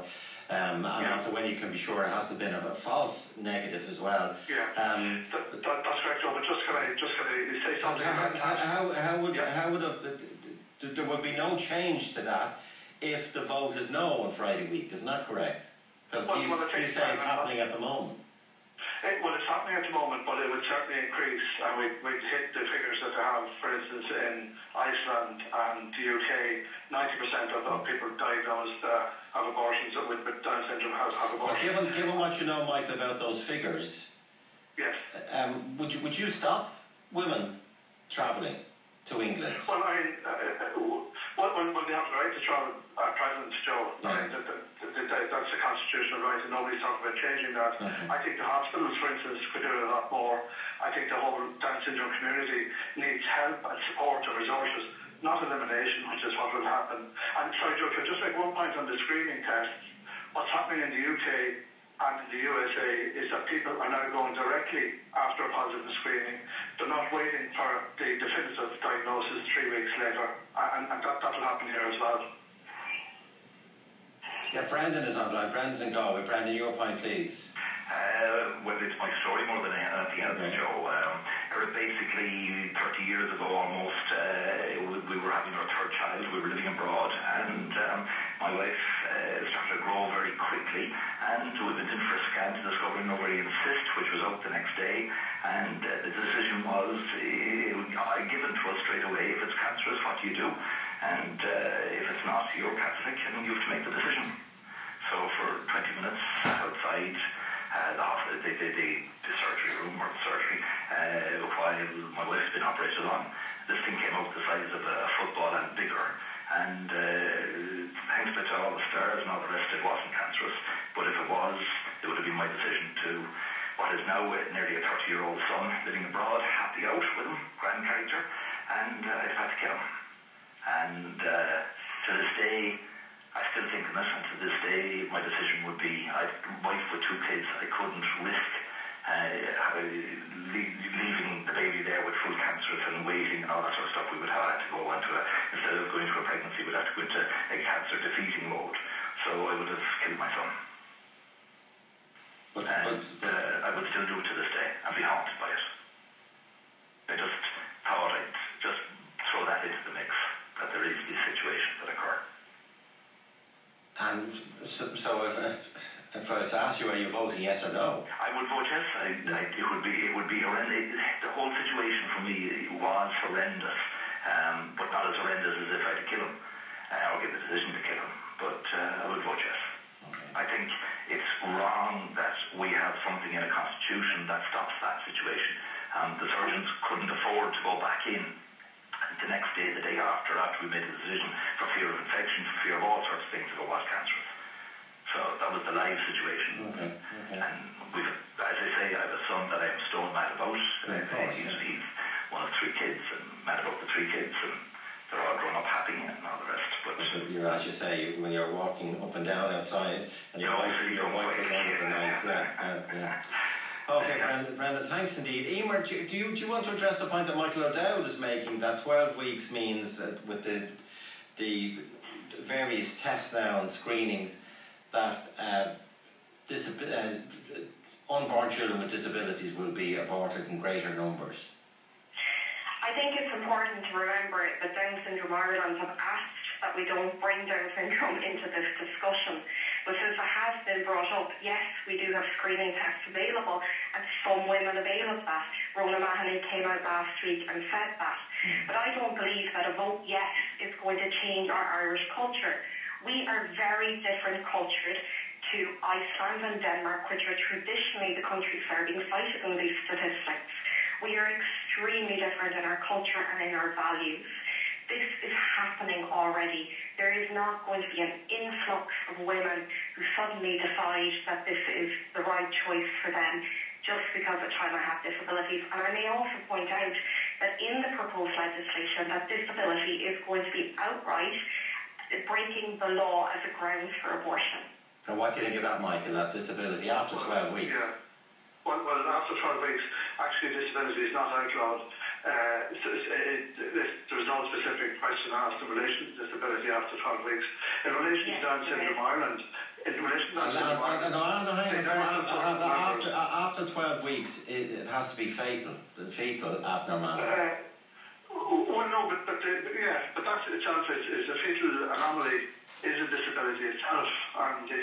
But it's not fatal. Really, uh, sorry. It's not fatal. No, but but, but, but let's be clear, Joe. Yeah, but that's what the, current, that's what the current proposals are. But anyway, guys, go, okay, the UN committee, the UN committee on the rights of people with disability said stated that the committee overseeing that stated that uh, this, that abortion on the basis of a fatal anomaly, even if it's life threatening, is considered uh, abortion on the basis of disability and is against that particular convention. Okay, but were you, yeah, but that, that, that's not the language that's been used, or was proposed by the, the committee, the all-party committee. But anyway, Michael, sorry, you, you made a point there about Down syndrome. Down syndrome Ireland, yeah, I mean, I'm a member of that organisation. Uh, CEO didn't consult with the members prior to that, that, that statement, and a considerable number of members would disagree with what he said. Okay. But there is, and I accept totally that there's, there's a variety of views within that organisation, but certainly the idea of keeping the people with Down syndrome off our pages. That's a real throwback to 1950s, 60s, where people with disabilities were looked up and not seen or heard. We've moved on since then, thankfully. Well, it's that, is that Emer's point that we live in a very different society, both to the Ireland of 50 years ago and also to other countries? Well, absolutely. But what happens is that when you bring in uh, abortion, uh, you know, up to 12 weeks without any limits, uh, it then becomes uh, accepted over time, and our culture will change. And you know, I, really am concerned that we're going to sleepwalk into an Ireland okay. that won't have people with, with Down syndrome. Okay, I need to take a break. Michael O'Downey, Emer Downey, thank you both. Five one double five one. Talk to Joe on 1815 715 815. He's ready to leave the system if there is a yes vote. Do you want to start us off on that? We'll get a microphone to you. Go ahead. Um, my name is Mark Murphy. I'm a GP. I'm a medical spokesperson for Together for Yes. We are on Saturday. On, on, on, on, on Saturday, uh, there, there are about eight GPs here, and some I, uh, identify as pro life, and they're excellent GPs. I have huge respect for them. And many here are, are respect a yes vote on the 25th of May. On Saturday, over 1,300 doctors together, the overwhelming majority of every specialty, in every county and village and specialty in Ireland advocated a yes vote. It's not to say that there are not pro-life doctors. What we're saying, what we're saying is that when I see a woman tomorrow in my practice and the door closes in that consultation room and she's in the most difficult and tragic and and, and, and heavy circumstances in her life, I have to empathize and put myself in her shoes. So I guess the question I would, I, would have for the no side would be, in that situation, should I impose my morality on that lady? GPs up and down the country understand that women are making difficult decisions that are very complex and personal to them. They are taking abortion pills, and three women today took an abortion pill. So as a GP, and there are hundreds of hundreds of us up and down the country, we're saying that's not good enough. We have to take a responsibility. Okay. I respect my pro-life colleagues' choice not to get involved. Can we hear but I want to get involved, and I will prescribe that pill. Can we hear from a GP who is not in favour of repeal? Yes, woman in the, in the red jacket, are you a GP? I'm a GP. Okay. Um, I respect Mark's position as well. I will be voting no, um, because the one thing that I don't think Mark mentioned was the fact that there are two patients involved in a pregnant woman. There's two patients, and I have responsibility for both. And I cannot prescribe, and I cannot refer, and I will not. Okay. Okay, beside you, gentleman beside you, yes? My name is Bradley Crowley, a GP in Cork. Um, I think just when I've looked at the, the terms of bill, like many people here have tonight, and I think in practical terms, what it means is as a GP, uh, I'm being forced to administer a pill to end the life of one of my patients. And in under hit, under Can hit, under can hit put it to 15. you though that there is there, there, there is provision in there for conscientious objection. But like that. in, in, in hit 15 of that same bill, once it says that I can abstain from actually participating in the abortion itself, I am legally obliged to refer on to a colleague. So what that means, in essence, in practical terms, is that I have to pass on to a colleague who will end the life of one of my patients, and that is not acceptable. That's not healthcare. How will you deal with this then? Are you saying are you saying that you will not refer? So under, under the current proposals, we're, we're, we're, obli- we're being obliged to refer, but I and a huge number of colleagues will not refer.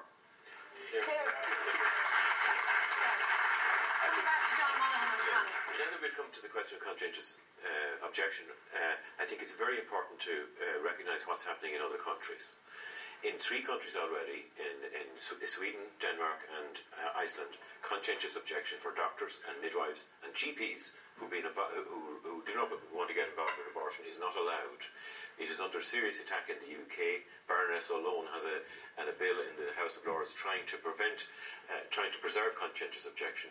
But conscientious objection will be abolished, I'm sure, in the future if we get this I I legislation. want, I want to come back to our GPs. Could I just come in briefly on that? I was surprised when the Oireachtas Committee proposed um, abortion up to 12 weeks for no reason at all um, in a GP-led service because they never contacted the GPs or asked them their opinion beforehand.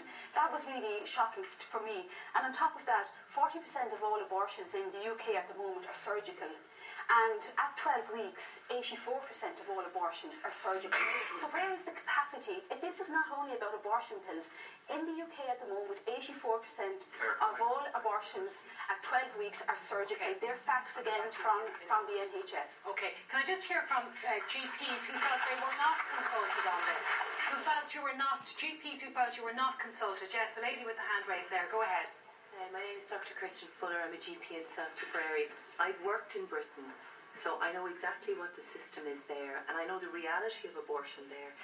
And I know that if people looked at what abortion does, and if they looked at what happens to the unborn child in an abortion, they would all vote no. It is horrific. What Dr. Crowley said is absolutely true. In uh, the heads of bill, we are legally obliged to refer to a doctor who will end the life of one of our patients, and that's not conscientious objection. Okay. On the are, you, are you a GP? Okay, go ahead.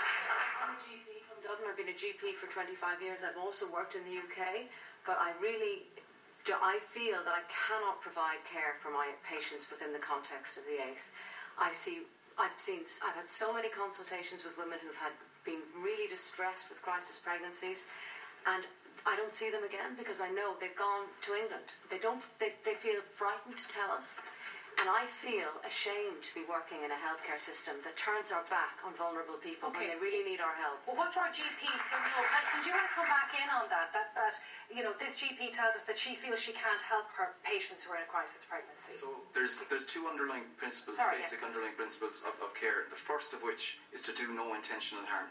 And for, straight off, when, when we're ending the life of a child, we're violating that first basic principle. The second of which is to practice evidence-based medicine. Now, show me the evidence. Show me the evidence in the world, worldwide literature that shows that, that abortion has a positive effect on a mother's health.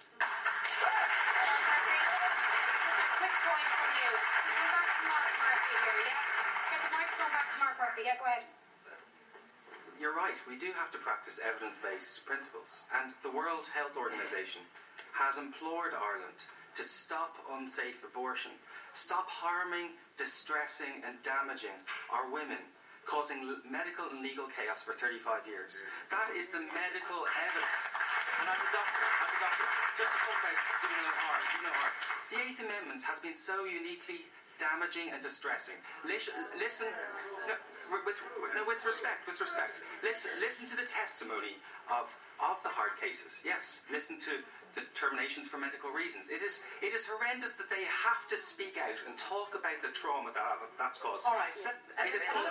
right, right beside you, yeah, right beside you. Um, I, my name's Fiona O'Hanlon, I'm a GP in Cavan. Um, I worked in, in Britain as well, and as a GP, and I saw the devastating consequences of what was a well-intended law. The slogan for the abortion law in Britain was "Every child a child." We've seen that's not the case. Um, by repealing the Eighth Amendment, we are actually creating a law that is more permissive than Britain's, allowing for healthy babies of healthy mothers to be aborted up to three months for any reason. I've seen women and men broken by abortion where they've been forced into abortion, and we are in fact enabling an oppressive regime because women are forced to abort her baby Okay. girl or baby girl in a culture where that is, is, is expected of her. Okay. Um, I'd really like to know what um, Orla O'Connor thinks of that.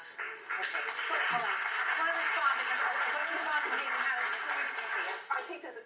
I mean, one is I think it's really important that people at home hear the devastating consequences that the eighth is causing to couples, that's causing to women all over Ireland. There are people in the audience tonight, people in the audience from Termination for Medical Reasons, who have been incredibly brave and courageous and are going around the country telling their stories and telling us the damage that the caused. And it's really important because we need to bring this discussion back into the reality, the reality of the harm that the eighth is doing to women's and to couples' lives. And the only way we stop that harm is by removing the eighth. All right.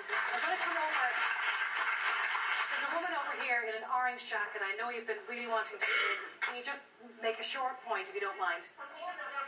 Oh, no, no, sorry, sorry. Not you, not you. But Sorry, two orange. There are two Um, orange jackets. It's the lady Uh, with the microphone. sorry, my point is for Dr. Peter Boylan. Um, he said on the Late Late Show a couple of weeks ago that a 12 week old fetus, I would say baby, 12 week old baby are not, are not fully formed. I had a miscarriage at 14 weeks and I held my little child, size of my hand. She was smiling and had her hand under her chin. So she was fully formed, enjoying her life, doctor. I know you as an obstetrician would know that. And I would like to know how you expect the people of Ireland to vote to kill these beautiful little people who are no different to me or you, only their size. And may I, sorry, doctor, sorry, sorry, doctor, doctor, doctor, Dr. Boylan, Dr. Boylan, and where you propose we throw the little bodies of those beautiful people. Okay, okay. All right. I'm going to take the first part of that question. I'm not going to ask the doctor to address the last part of that question, if that's okay. Is a fetus there, actually. What Yeah. happens to the children afterwards? Okay. Is a fetus fully formed at 12 weeks? No. That's a simple answer. Sorry. The idea, the idea, the idea, now hang on, look, look, Richard, let, let me Right. answer. Can you just, The just the allow him to answer the question? Yeah. No, The idea, no, allow him to answer the question. the idea that a fetus at 12 weeks gestation and pregnancy, which is 10 weeks from the time of conception, is fully formed is medically incorrect. There is a huge amount of development that has to take place, which is not completed until term when the baby is born, and even after birth, there are very complex uh, events that occur when blood vessels open up to the lungs and blood vessels from the heart close Sorry, off doctor. so that the baby can Sorry. survive. Okay. You know Now- what? I'm going, I'm going to ask John Monaghan to answer your question as well. And I think that's But fair. there are- No, no, no. I'm sorry. You're going to have to wait now because I'm going to ask There the other obstetrician there are other to answer, which also to answer that question too. Yes, I brought this for you, Peter, actually. Uh, it says, by the end of the third month, your baby is fully formed, all the organs and extremities are present and will continue to mature in order to become functional. The circulatory, the circulatory and urinary systems are working and the liver produces bile. There's nothing new after 12 weeks, Peter. It is fully formed. If you don't know that, maybe you need to go back to school because Okay.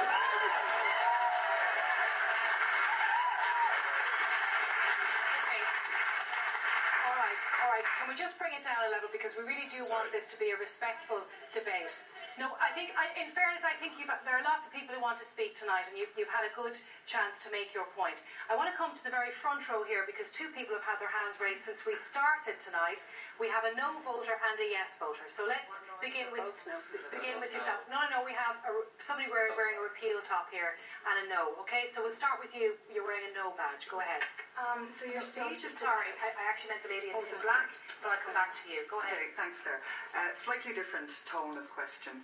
Um, in the mid 70s in the US, Roe versus Wade, um, a liberal type of abortion legislation came in. In the 1960s in the UK, abortion, similar to the kind of abortion legislation that we're being offered, is, is, is promised here. Since those times, there have been enormous movements in both of those jurisdictions and right across the US to roll it back. Why does the panel, the Yes panel, think that it's going to be different in Ireland.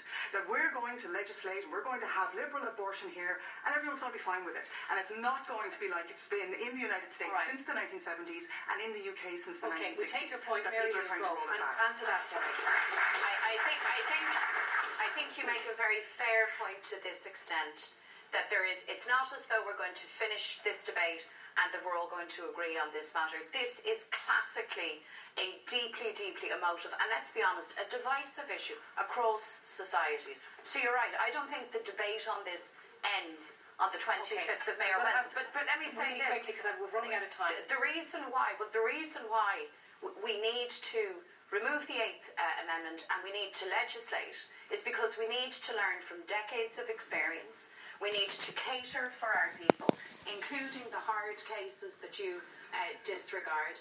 And we need to listen.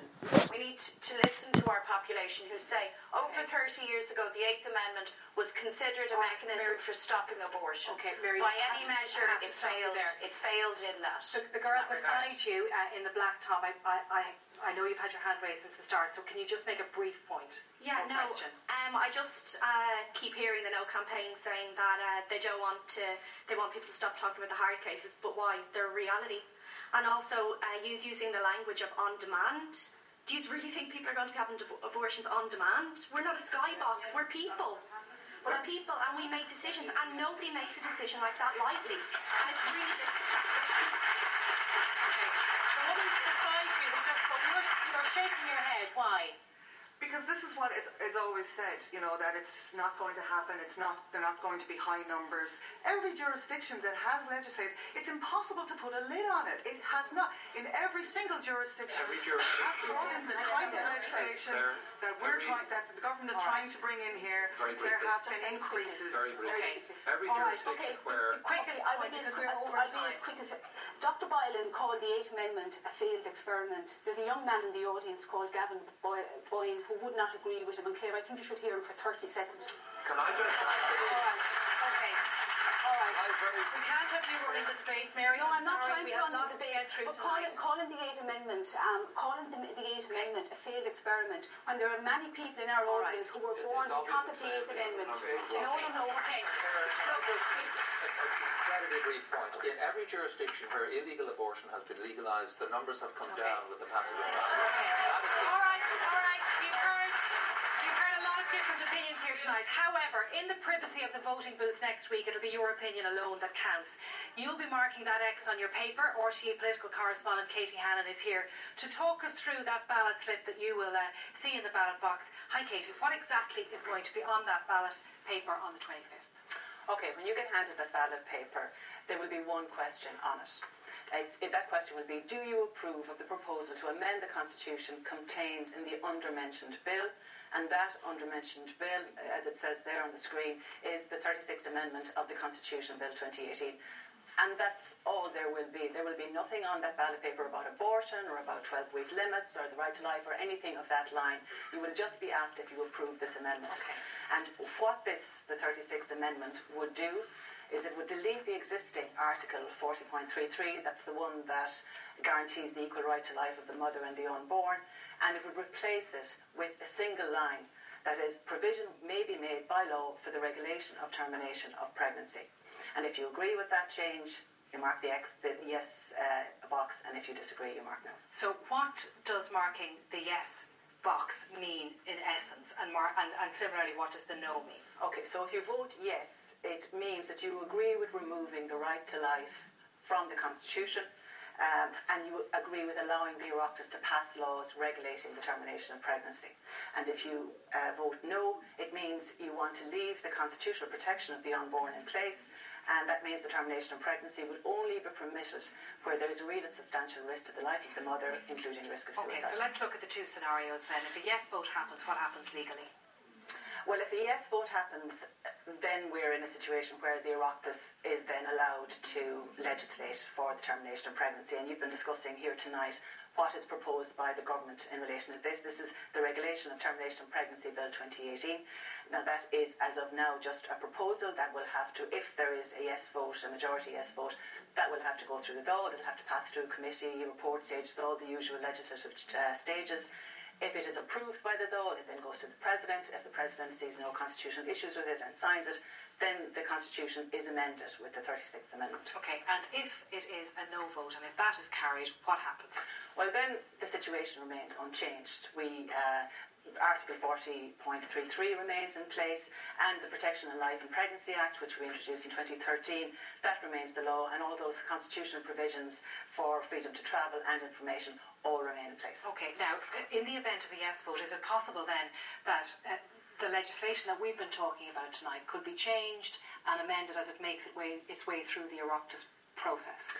Yes, uh, any legislation uh, can, of course, attract amendments. They can be accepted by the government. But I think the political view is that, given that this, these, this proposal was put to the people before they went out to vote in the referendum, um, that it would be unlikely that there would be any radical changes to the key elements of that legislation uh, when it comes to the when it goes through the Oireachtas. Okay, and the polls are open from when to when? The polls open at 7 a.m. and uh, they close at 10 p.m. Okay, Katie Hannon, thank you very much. Katie Hannon, ladies and gentlemen. Hey, we're back over here uh, to our panel to get some, some remarks. Maria Steen, I think you wanted to come in there, and I know I was going over to Katie because I thought it was important to explain to people what is on the ballot paper. Is there anything you heard in the last few minutes of our discussion that you wanted to pick up on? Well, actually, just to, to pick up on what Katie has said, I, I think it's really important. We have a number of legislators here tonight, but on the 25th of May, every Irish person with a vote becomes a lawmaker. And what we're being asked is whether we want to remove the only right that the child in the womb has from the Constitution and leave it to politicians to decide what kind of rights, if any, will they have. We have Mary Lou, we have um, Breed, Aon, and I know Catherine Noone sitting in the audience. We know what they think about it. They want, they support the, the government's bill for unrestricted abortion for the first 12 weeks for abortion on mental health grounds uh, up to six months, and after that, abortion up to birth, where there is a likelihood the baby might die or in an emergency no. situation. No. There are no gestational limits, Mary Lou, and you know that if you've read the bill. Yeah. You know that. I think that's the most manipulative presentation finish, I, I have heard if I could finish, of that I framework don't accuse legislation. you of bad will. I, I know I'm, I'm accusing you of, and I do of take very seriously presentation. an accusation Finish your point, me like that. I think it's important that, and, and we have not, you have not admitted, although you have, in essence, you haven't denied that you're not against abortion on demand. And I think Sinn Féin voters need to know that about you, Mary. But that's what you're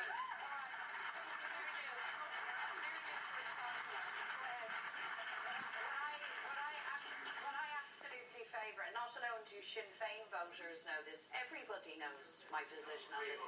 I, I support legislation that caters for very difficult circumstances, real lived experiences that we all know about. I favour the removal of the Eighth Amendment to ensure that we don't again have to throw our hands in the air and say, how did this happen? How did this awfulness visit this family uh, or that? Sorry, can, and, and can I say, just for the, I am also, by the way, I'm pro-life. I'm a mother of two children. Okay. I am the mother of two children. And but can you I never, say, but you never can I say, baby. Can I say, mention how, as a mother, you felt your child kicking inside you and what that meant to Marie, you. And, and, and the women of Ireland deserve to know that women who are brought to abortion clinics and the screen is turned away from them so they don't see their own baby on the screen. Marie. Because, like me, they might fall in love with the image that they Sorry, see. Marie, Sorry, sorry, Terry. and, and can I, can I say, uh, just really quick, I want to get Mary. Yes. But can I say that that was your experience and I have my experience of pregnancy and becoming a mother and I'm very aware that we've people in this audience and watching this television programme who didn't have that same happy uh, scenario as I had, thankfully, and who were left in the most incredibly agonising circumstances. And the message, sorry Marie, the message here in law and in medical practice was to say to them, there's no room for you here at this inn, go elsewhere. That's very not Very good. I just want to make one point because, as we know, there's a lot of people watching in here tonight, and they're looking for some kind of clarity on the situation. And I would just like, I would just like to ask the yes side, why on all the posters all over the country the word abortion does not appear anywhere? That is all we have time for tonight. As the Referendum Commission has said, the Constitution is important. It's the fundamental law of the state. It's your Constitution. Only you have the power to change it. Now, how you vote is for you to decide. If you don't vote, other people will make the decision. A very special thank you to all of our panellists and indeed our audience contributors tonight. Thank you very much at home for watching. Stay tuned to RTÉ television and radio programmes for further coverage of the referendum in the run-up to the weekend. Good night. uh, to be able to cater for uh, those uh, that will seek termination of pregnancy in Ireland. I don't think that it's going to be the same level of surgical intervention that you say. The understanding that, that, that I have uh, is that much of the terminations will take place in the first 12 weeks and therefore it will be medical rather than surgical.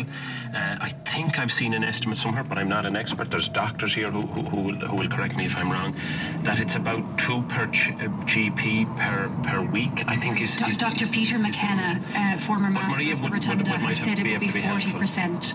I think that's a slightly conservative estimate, but I wouldn't quibble with him over it. and that may be the he's, case. he's the former master of the, Rotu- of the Rotunda. He's also a HSE director. So, so the, rea- the reality is then uh, that the, the Two facilities of the HSE will have to meet uh, that, that requirement. Okay, that's Niall Smith isn't ready, ready for it anyway, or willing, uh, just just to let you know that. All right. We'll pass that on to Oh, Simon. there is a conscientious objection. I just think this is important because that was part of the question. Of course, any doctor or nurse or any health professional that has a conscientious objection to the performance of the termination of a pregnancy will not be expected in any shape or form. Have you read it? No Have you read Simon Oh, oh, Harris's oh, Act? Oh, I have. Have you read I it? have. I I have. I have it here. It's head 15 actually. Okay, well, but, do you- but I mean, it's there, and it's the same as the law that came in in 2013, the Protection of Life in Pregnancy Bill, also provides for uh, conscientious uh, objection. Okay, on your side, Mary Higgins wants to make quick. I am one of many obstetricians in active practice who are supporting the refer- that we repeal the eighth because it affects our care. It affects our care to be able to give to the health of the woman, to the life of the woman. I'm one of 1,300 doctors as of last weekend who said it makes a difference to our care for women. We are ready and we have advocated for that. Okay, Andrew, I quickly, yes. Uh, Timmy, you have it in front of you. You said head eight- head 15, yep. section 3. Mm-hmm. Um, that if a doctor uh, has a conscientious objection, he must make such arrangements for the transfer of care of the pregnant woman concerned as may be necessary to enable the woman to avail of the termination of pregnancy concerned. Yeah, and can I- therefore, Timmy, can I if read we don't something want to to do do it, you, you're please, Irish? forcing That's us- not conscious. Sorry, That's sorry. not Can I just say the, the whole Timmy, point of read this it. last section, Read please, uh, is that we would get some audience uh, uh, contributions. Jenny O'Connell. Hi, my name is Jenny and I'm the mum of two beautiful daughters. We live in East Galway. In today's newspaper, the Irish Times, we read the harrowing, anonymous story of an Irish woman who was forced to travel to the UK for the care that she needed. She was refused this care by her hospital here because her baby still had a heartbeat, even though it had no chance of survival. She was actually one of the first cases who presented under the Protection of Life During Pregnancy Act, and which had been introduced nine days earlier. She presented with symptoms, symptoms of septicemia and her life was in danger. Her Irish hospital didn't want to be the first to do a termination, so instead they recommended Liverpool, the Merseyside Women's Hospital, which looks after our Irish women. We were called into a room to be examined by our British consultant who we had never met before. He put the jelly on my stomach for the scan. He was pretty angry when he examined me. He turned and said, Your waters are completely gone. How have the Irish sent you over to us in this state? I'll let you digest that for a second. This is the reality of the Eighth Amendment, and it is, until it's removed, this is the result. Of the, our country looking after our women. Th- thank you, Jenny. The point being there, uh, Maria Steen, uh, uh, cases of septicemia and so on, the threat to the life or the health of the mother. Let me be very, very clear about this, uh, Ivan, and I will quote Miss Justice Isobel Kennedy, who is the chair of REFCOM at the moment, and she has clarified that doctors are perfectly entitled, uh, and I think duty bound, to intervene where there is a danger to the life of the woman, where there's a risk to the life of the woman. That is clear and settled law. It has been the case since the Eighth Amendment came in, where, where the words as far as practicable are, are in the Constitution and confirmed in the X case in 92 and again in the 2013 uh, legislation. And anybody who says that a doctor may not intervene where there is a risk to a woman's life is not telling the truth. Mary Higgins. My reality in looking after these women is that we have to wait until they are deadly sick. They are. They are. They are. I would be pulses very high. worried I, this if is I my were your patient. Maria. This is my I would job. be very worried if I were your patient, Mary. They, very worried indeed. I'm, I'm very sorry to hear that. I look after women whose waters have gone. I have to wait until they have a temperature. I have to wait That's until the that is keep real substantial risk to the life of the woman. No. It, I have that act in my It does life. not need to be One imminent. of we had a lady who we had a lady who was who met the criteria for real and substantial risk. One of my colleagues went to one of the midwives and said, "This is what we need to do." It was the first time that midwife had had to deal with it. She said, "Give me 30 minutes to get my head around this." And in that 30 moments, she came back and the woman was grey. And the midwife said, "I have put this woman into danger by trying to wait." I need to go back to the Why other- did she Jo- want to Jo- wait? Sorry, Joe Bruin, please. Joe Bruin. Yeah, thanks, Simon. Yes, uh, this was referred to earlier by Declan. Um, I'm holding in my hand a signed statement which was released to the media last week from two former chairmen of referendum commissions, as well as former High Court judges, Judge Iarfhlaith O'Neill and Judge Bryan McMahon, who had categorically stated that the government's proposed legislation will allow for the targeted abortion of babies up to the cusp of viability. That's 24 weeks gestation, under the guise of vague mental health reasons. Both judges have stated that this legislation is identical, if not more liberal, than the UK abortion regime. That's two former referendum commission chairmen. Uh, why is this government and all the hardline proponents of repeal misleading the public on this essential information and avoiding answering que- any questions about it? Gráinne Gilmore. Yes, okay, I- you- we have your question. My, Which my is question actually, basically sorry, is the floodgates No, it's not. is No, my question is actually to Timmy Dooley. All right. Timmy's here, and uh, he's here as a potential legislator should Okay. the eighth be repealed. How comfortable is he discussing the medical procedures needed to abort a fully formed, perfect 23-week-old baby? I might uh, direct him over to his panelist, uh, Mary Higgins, who could potentially explain the full procedure to Okay, him. okay, Timmy. No, just Yeah, please. well, please, please, please. No, that, that, that's okay. Thanks, thanks for the question. Um, I, I recall being in the Dáil in 2013 when the Protection of Life in Pregnancy Bill uh, was put, put through the Dáil as a result of a Supreme Court uh, case previously. And it was said by those who objected to that bill going through that once you introduce the notion of mental health or the threat of suicide, uh, that women couldn't be trusted, uh, and that the reality was uh, they would file for and seek a termination of a pregnancy right up to birth. Uh, for sorry, I'll finish. I'll, I'll answer the question, please. Um, right up to birth, and they will do so on the grounds that they're suicidal because you can't prove suicidal ideation. The floodgates would be opened, was what the inference was. It hasn't happened. And I expect okay. that it won't happen here. Okay, now I am actually on a backstop, not for a Brexit, but for time here. Can I take a quick comment, please, from Jenny Owen Thomas and Fidel, F- Fidelma Healy Eames? Just a quick comment, please. Don't, don't read out an essay. Just a quick comment. You're here. You're, we welcome your views. Um, so, as we've heard already in Ireland every day, at, at least three women are taking um, an abortion pill in secrecy in their own homes.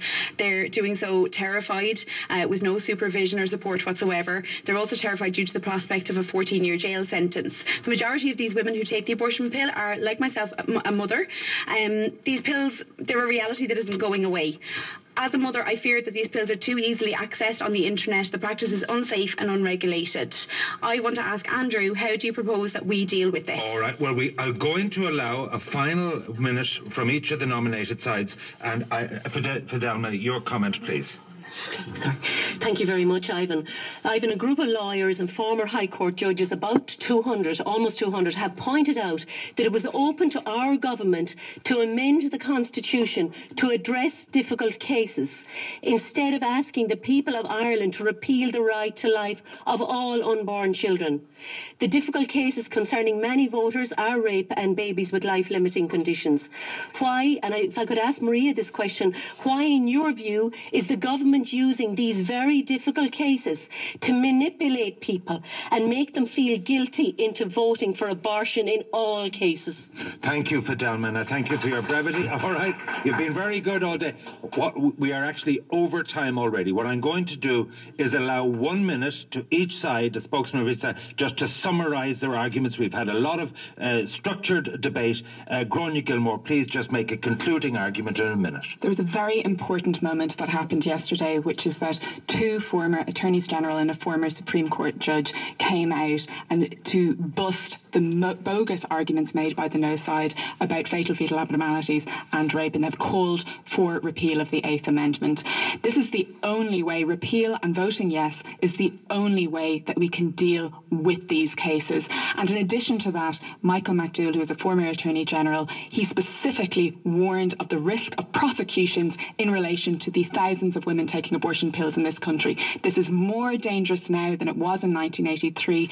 The need could never be more acute to repeal the Eighth Amendment and to vote yes on the 25th of May. And, and on this occasion, I'm going to give the final summation uh, to Dr. Andrew O'Regan, who's arguing for a no vote. I'm a GP. Um, we, we, we work with compassion always. We must support these women and not legalise abortion. You'll never find compassion in the chemicals or the instruments of the abortionists. They say trust. Never trust a doctor with the power to intentionally end a life. We don't want that kind of trust. Healthcare, what kind of healthcare ends up in a dead baby? That's not healthcare. A baby at 12 weeks is one of us. Google it at home if you don't believe me. Unrestricted abortion on demand it's life and death. That's what we're going to be asked to vote on on Friday. I have pro choice friends. They'll all be voting no because this is too extreme. My thanks. My, my thanks to the entire panel Declan Ganley, Maria Steen, Andrew O'Regan, Timmy Dooley, Mary Higgins, and Gráinne Gilmore.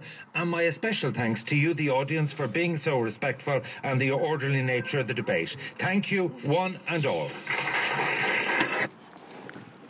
Right, that's another in a series of extracts, admittedly chosen totally at random. I just turned on the radio in my car, found that going on, and decided to record it and share it.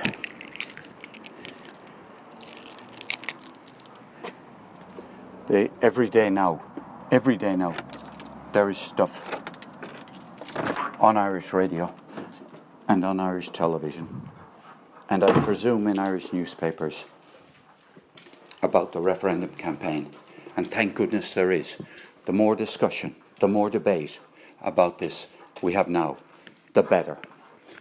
Because even if, eh, you know, even if the, the referendum passes and the eighth clause, the eighth amendment in our constitution is stricken out,